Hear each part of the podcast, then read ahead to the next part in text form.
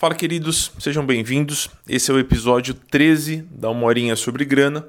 Esse é um episódio um pouquinho diferente. Eu tenho uma coluna no Valor, eu publico por lá todo dia 15 e todo dia 30.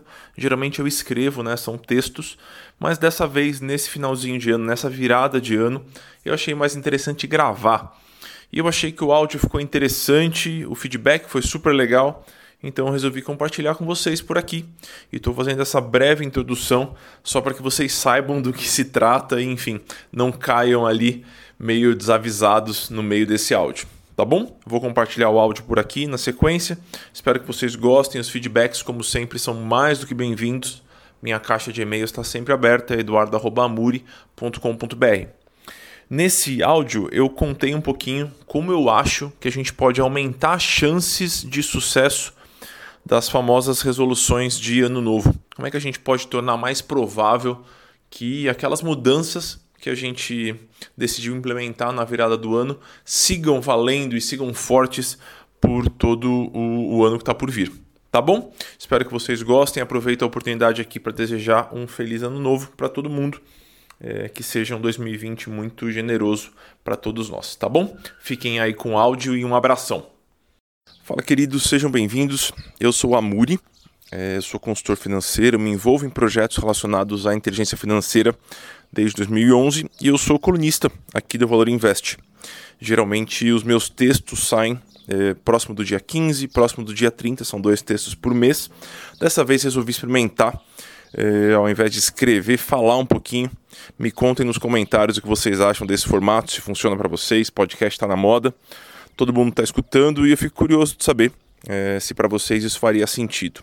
Se você não conhece meu trabalho, dá uma olhadinha em amuri.com.br, tem bastante material gratuito por lá, eu explico um pouquinho de que forma que eu enxergo a questão do planejamento financeiro, a questão dos investimentos, enfim, como é que a gente pode acrescentar um pouquinho de inteligência financeira na nossa vida. Hoje a gente vai conversar sobre promessas de ano novo, né, sobre as resoluções de ano novo é, conversar um pouquinho o que, que funciona, o que, que não funciona, mas antes, para eu conseguir embasar o meu ponto aqui, a minha opinião sobre isso, eu vou contar uma história e prometo que eu vou ser breve.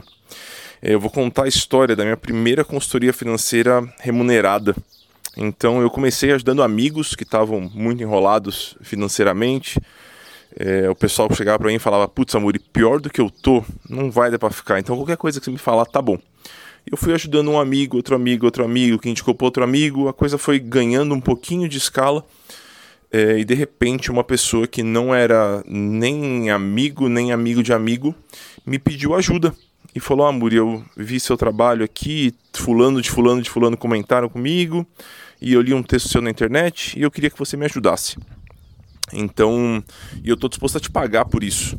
E para mim isso foi um, uma grande quebra de, de realidade ali, né? Eu vim de outro lugar, eu trabalhava com outras coisas, trabalhei com computação boa parte da vida.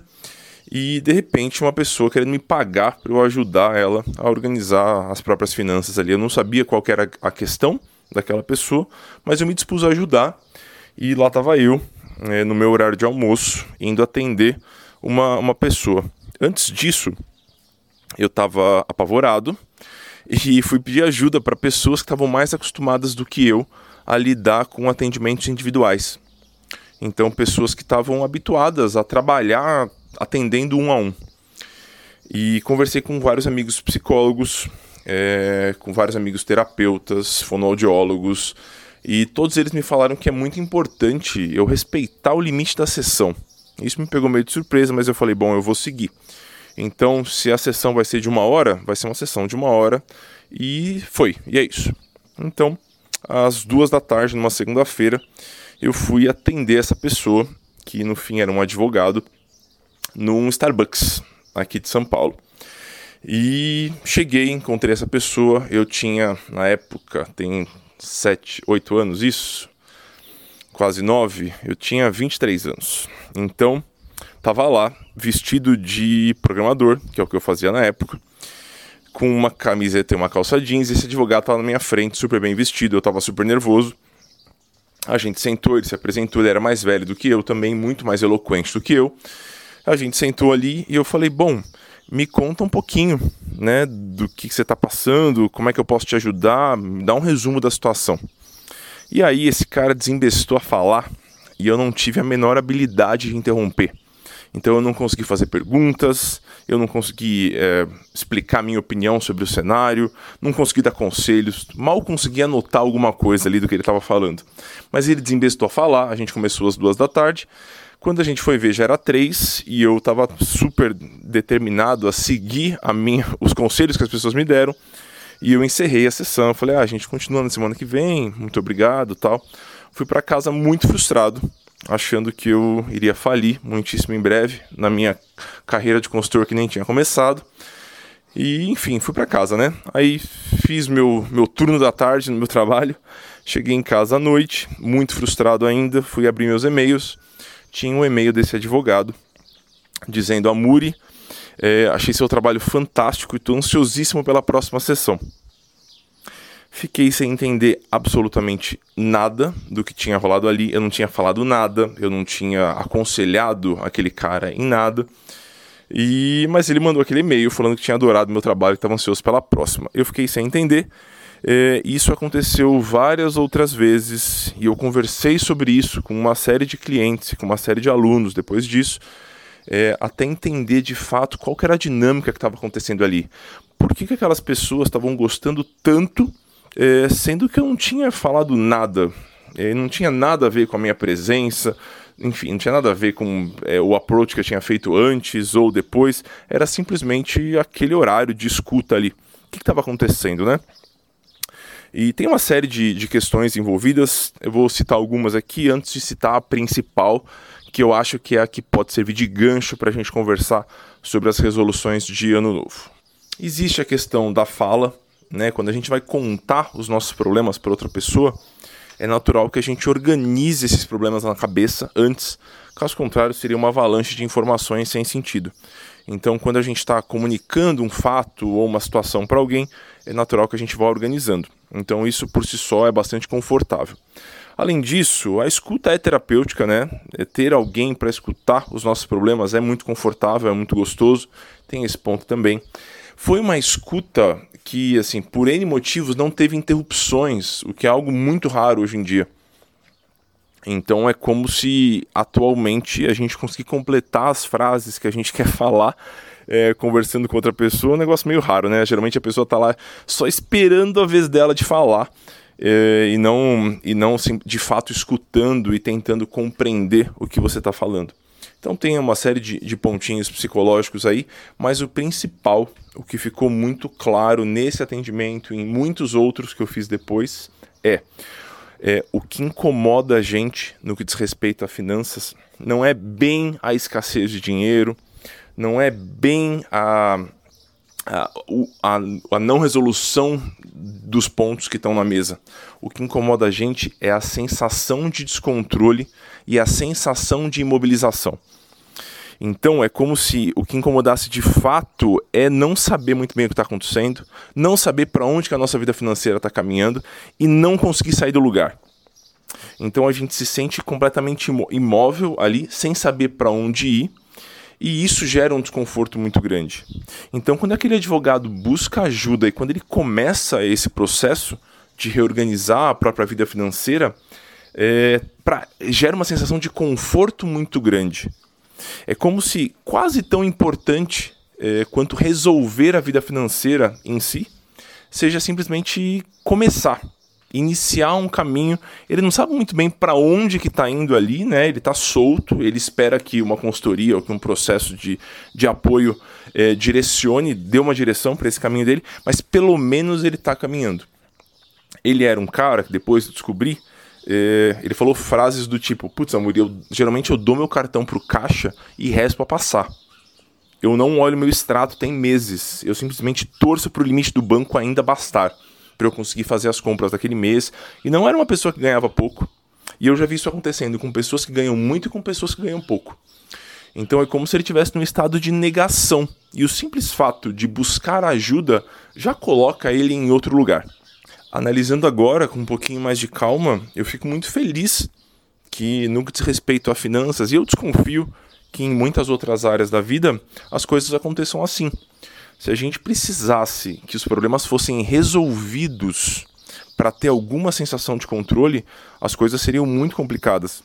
Porque, aí, de novo, usando o exemplo das finanças, tem situação financeira que para você conseguir resolver vai levar anos, literalmente anos. Às vezes 7, 8, 10 anos até que você resolva um, um embrólio financeiro, ou uma dívida, ou um impasse, enfim. Ou que você consiga de fato organizar a vida financeira de alguém, mudar alguns hábitos, mudar algumas é, crenças nas quais aquela pessoa se apoia com tanta força. Então, que bom que a gente consegue é, sentir esse, esse conforto antes disso. Que bom que o caminho é confortável e gera uma sensação de bem-estar. Caso contrário, seria tudo muito difícil. E é por isso que as resoluções de, de Ano Novo são tão importantes e tão confortáveis.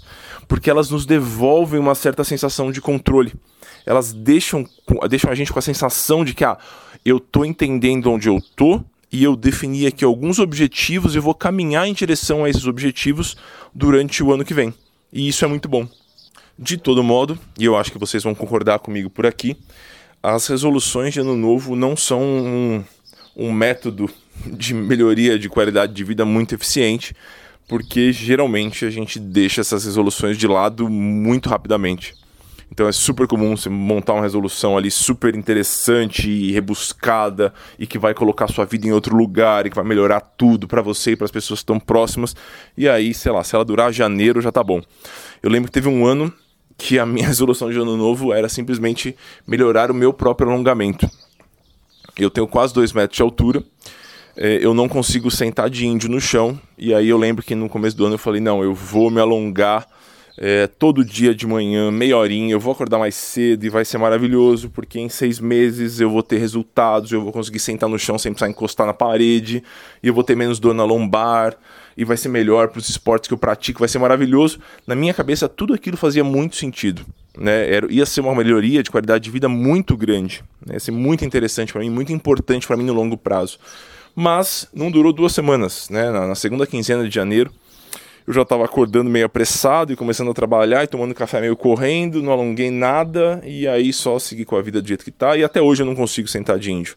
Então, de fato, bem triste essa situação. Então, as resoluções de ano novo não são, pelo menos do jeito que a gente costuma fazer, elas não são meios muito eficientes, elas, elas são pouco embasadas, elas se apoiam em poucos pilares em pilares muito frágeis. É, mas existem é, maneiras mais interessantes de lidar com essas resoluções de ano novo e é sobre isso que eu quero falar aqui, em especial no âmbito financeiro. Entenda que as resoluções de ano novo são feitas no momento muito específico do ano, que geralmente você está exausto e está querendo muito que o ano que vem seja melhor. Então, geralmente a gente faz as resoluções nessa época em que eu estou gravando esse, esse áudio aqui para vocês. É, e a gente está super motivado porque vai começar um ano novo. E um ano novo é meio que um caderno em branco, né? E aí você vai caprichar na letra, vai ser maravilhoso. Então a gente está superestimando a nossa capacidade de comprometimento. Isso é bem importante da gente entender.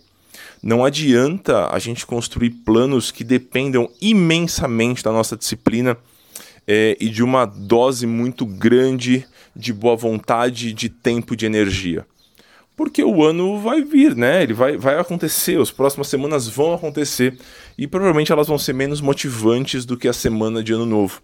A gente vai entrar no fluxo da nossa vida, a gente vai é, começar a trabalhar de novo, a gente vai começar a se relacionar com outras pessoas e alguns momentos vão ser bons, outros vão ser ruins. Vai ser tudo um pouquinho mais bagunçado do que a gente está achando que vai ser. É, os relacionamentos vão dar problema, o chuveiro de casa vai quebrar, vai surgir um imprevisto financeiro, a coisa vai ficar meio bagunçada. E se os nossos planos para o ano novo dependerem de uma dose muito grande de disciplina, de boa vontade, de energia, de tempo, chances imensas da gente deixar de lado. Então eu vou dar alguns exemplos de como é que a gente pode simplificar esses planos e torná-los mais factíveis, tornar mais provável que eles possam ser executados, né? Então, quanto mais simples o plano, quanto mais pé no chão o plano, é, maiores as chances de que a gente consiga colocar em prática e de fato usufruir de algum benefício.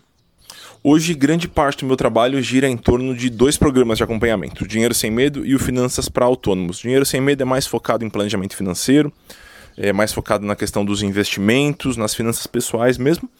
E o Finanças para Autônomos é mais focado em quem recebe variável, tem mês bom, mês ruim, é, quem lida com essa oscilação, quem tem dificuldade para se organizar enquanto pequeno negócio. Então, psicólogos, dentistas, médicos, freelancers, jornalistas, enfim, uma gama ampla de profissionais.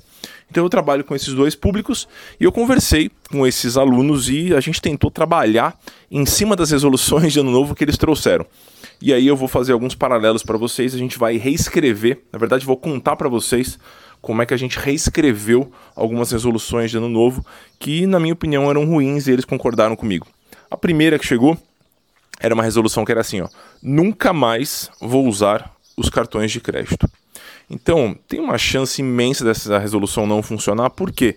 Porque o cartão é muito conveniente, porque a gente está acostumado a centralizar a nossa vida financeira é, nos cartões de crédito, né? é muito fácil, ele está sempre na carteira, às vezes falta uma grana ali no final do mês, a gente vai lá e passa no cartão, o parcelamento é muito tentador, porque parece que a gente não está pagando, né? Tem uma série de vantagens ali então é provável que essa resolução não se sustente.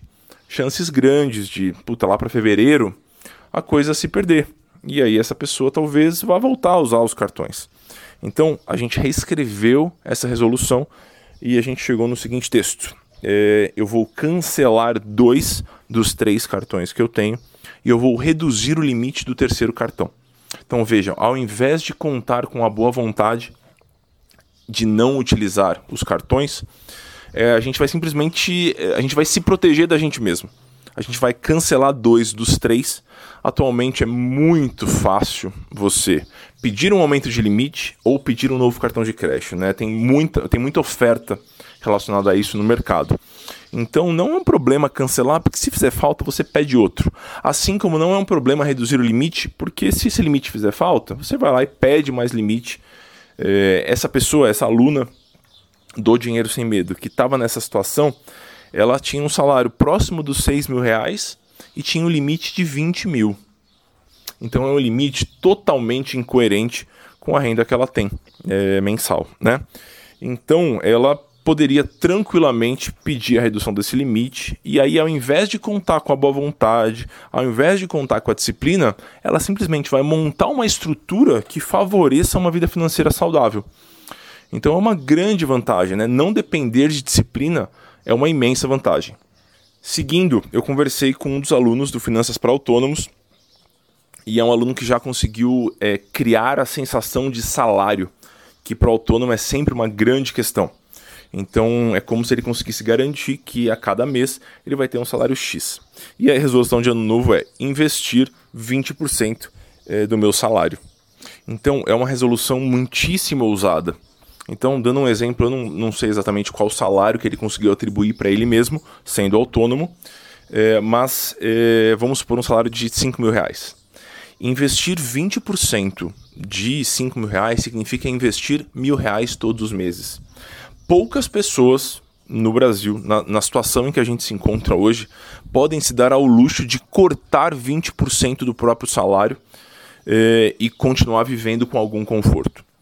Né? A maior parte dos brasileiros vive de maneira muito apertada, muito, muito apertada. De modo que investir 20% do que está entrando é um plano muitíssimo ousado. E aí ele tem chances baixas de funcionar, pelo menos num primeiro momento. Então talvez uma. Como é que a gente pode reescrever para tornar mais provável da coisa funcionar? A gente pode pensar o seguinte: bom, ao invés de investir 20% do meu salário todos os meses, de criar esse compromisso, é, eu vou simplesmente criar uma transferência mensal recorrente, ou seja, é uma transferência que vai acontecer de maneira automática e todos os meses, num valor inferior ao que eu acho que eu consigo poupar.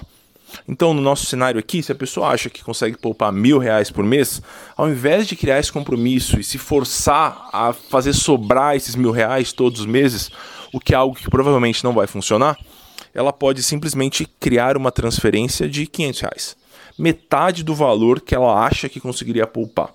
Se ela conseguir poupar mais, poupar para além disso, maravilhoso. Mas a gente tem que começar de algum lugar. E essas pequenas vitórias, esses primeiros meses em que a coisa funciona, são muito importantes para que os hábitos se firmem. Então, melhor do que criar esse compromisso de investir 20% do salário é a gente pensar simplesmente: bom, eu vou, vou começar de algum jeito e vai ser automático, porque aí, se essa pessoa é, tomar o tempo de criar essas transferências recorrentes agora em janeiro, ela tem essa poupança meio que garantida pelos próximos 12 meses ou mais, dependente de como ela programar, né? Então é muito interessante que a gente empregue os nossos esforços é, visando maximizar o efeito, né? maximizar o resultado. Então, ao invés de simplesmente entrar no banco e fazer uma transferência de mil reais, é muito melhor eu agendar uma transferência recorrente de 500 é, para o ano todo. No final do ano, eu vou ter ali a minha reserva de 6 mil reais montados, né, 12 vezes 500, mais os rendimentos ali que aconteceram. E aí, se lá para abril ou maio eu sentir, putz, eu acho que dá para dá para ser mais de 500. Eu não sei se dá para ser mil. Aliás, eu acho que dá para ser mil, mas por enquanto eu vou colocar 750.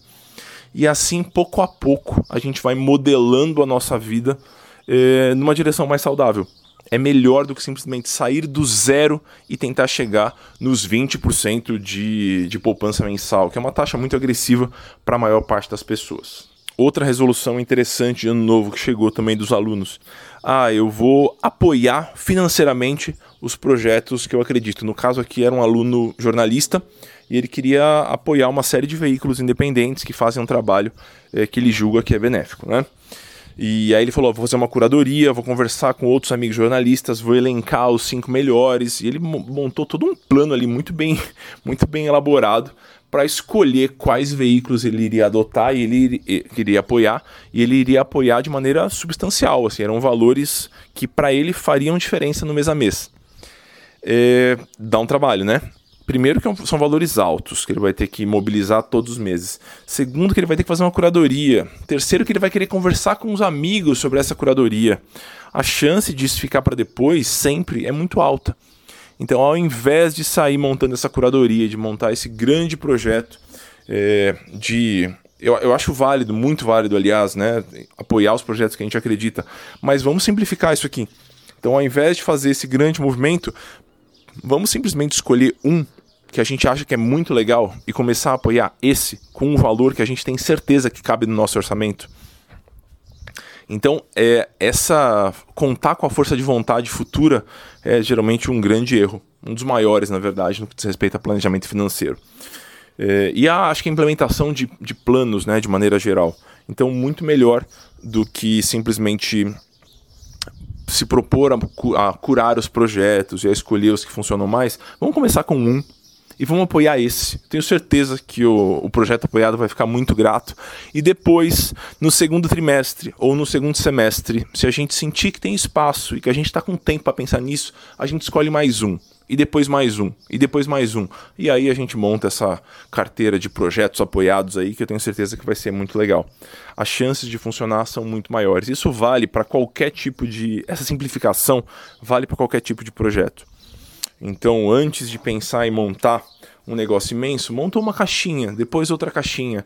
Vamos modularizar essa implementação de planos que eu tenho certeza que vai funcionar muito melhor. Esses foram três exemplos que eu trouxe foram discussões que eu tive com alunos é, dos programas de acompanhamento, né, do Dinheiro Sem Medo do Finanças para Autônomos, e eu queria te convidar a praticar esse olhar de simplificação é, com as suas próprias resoluções. Então, quais são os seus planos para o ano novo? É, eu tenho certeza que esses planos, de maneira mais intensa ou menos intensa, vão esbarrar nas questões financeiras, né? A questão financeira ela perpassa todas as áreas da nossa vida, ou quase todas. E, então eu tenho certeza que se você conseguir aumentar as chances de que o aspecto financeiro dessas resoluções é, caminhe bem, as chances de que você consiga implementar de fato o que você está se propondo, com certeza vão ser muito maiores. E é isso que eu te convido a fazer. Dá uma olhadinha nas suas resoluções, veja como é que você pode simplificá-las e, enfim, é, é isso que eu queria trazer para hoje. Queria agradecer também ah, essa coluna começou em março né, de 2019 e muita gente conheceu meu trabalho por conta dessa coluna, eu fico muito feliz. Eu espero que o material que eu trouxe para vocês hoje, nas, nas últimas quinzenas, é, tenha sido útil, tenha gerado benefícios por aí. E se 2019 foi um ano difícil para você, eu espero que 2020 venha mais tranquilo, venha mais generoso, que você tenha clareza, tranquilidade e muita lucidez para lidar com os próximos meses. Se 2019 foi um ano maravilhoso, que 2020 continue no mesmo ritmo, tá bom? É, minha caixa de e-mail está sempre aberta, então se você quiser mandar um oi por lá, vai ser um prazer seguir a conversa. É eduardo.amuri.com.br e se você quiser conhecer um pouquinho mais do meu trabalho, dá uma olhadinha no meu site que é amuri.com.br. É isso, pessoal. Uma ótima virada de ano para vocês e seguimos.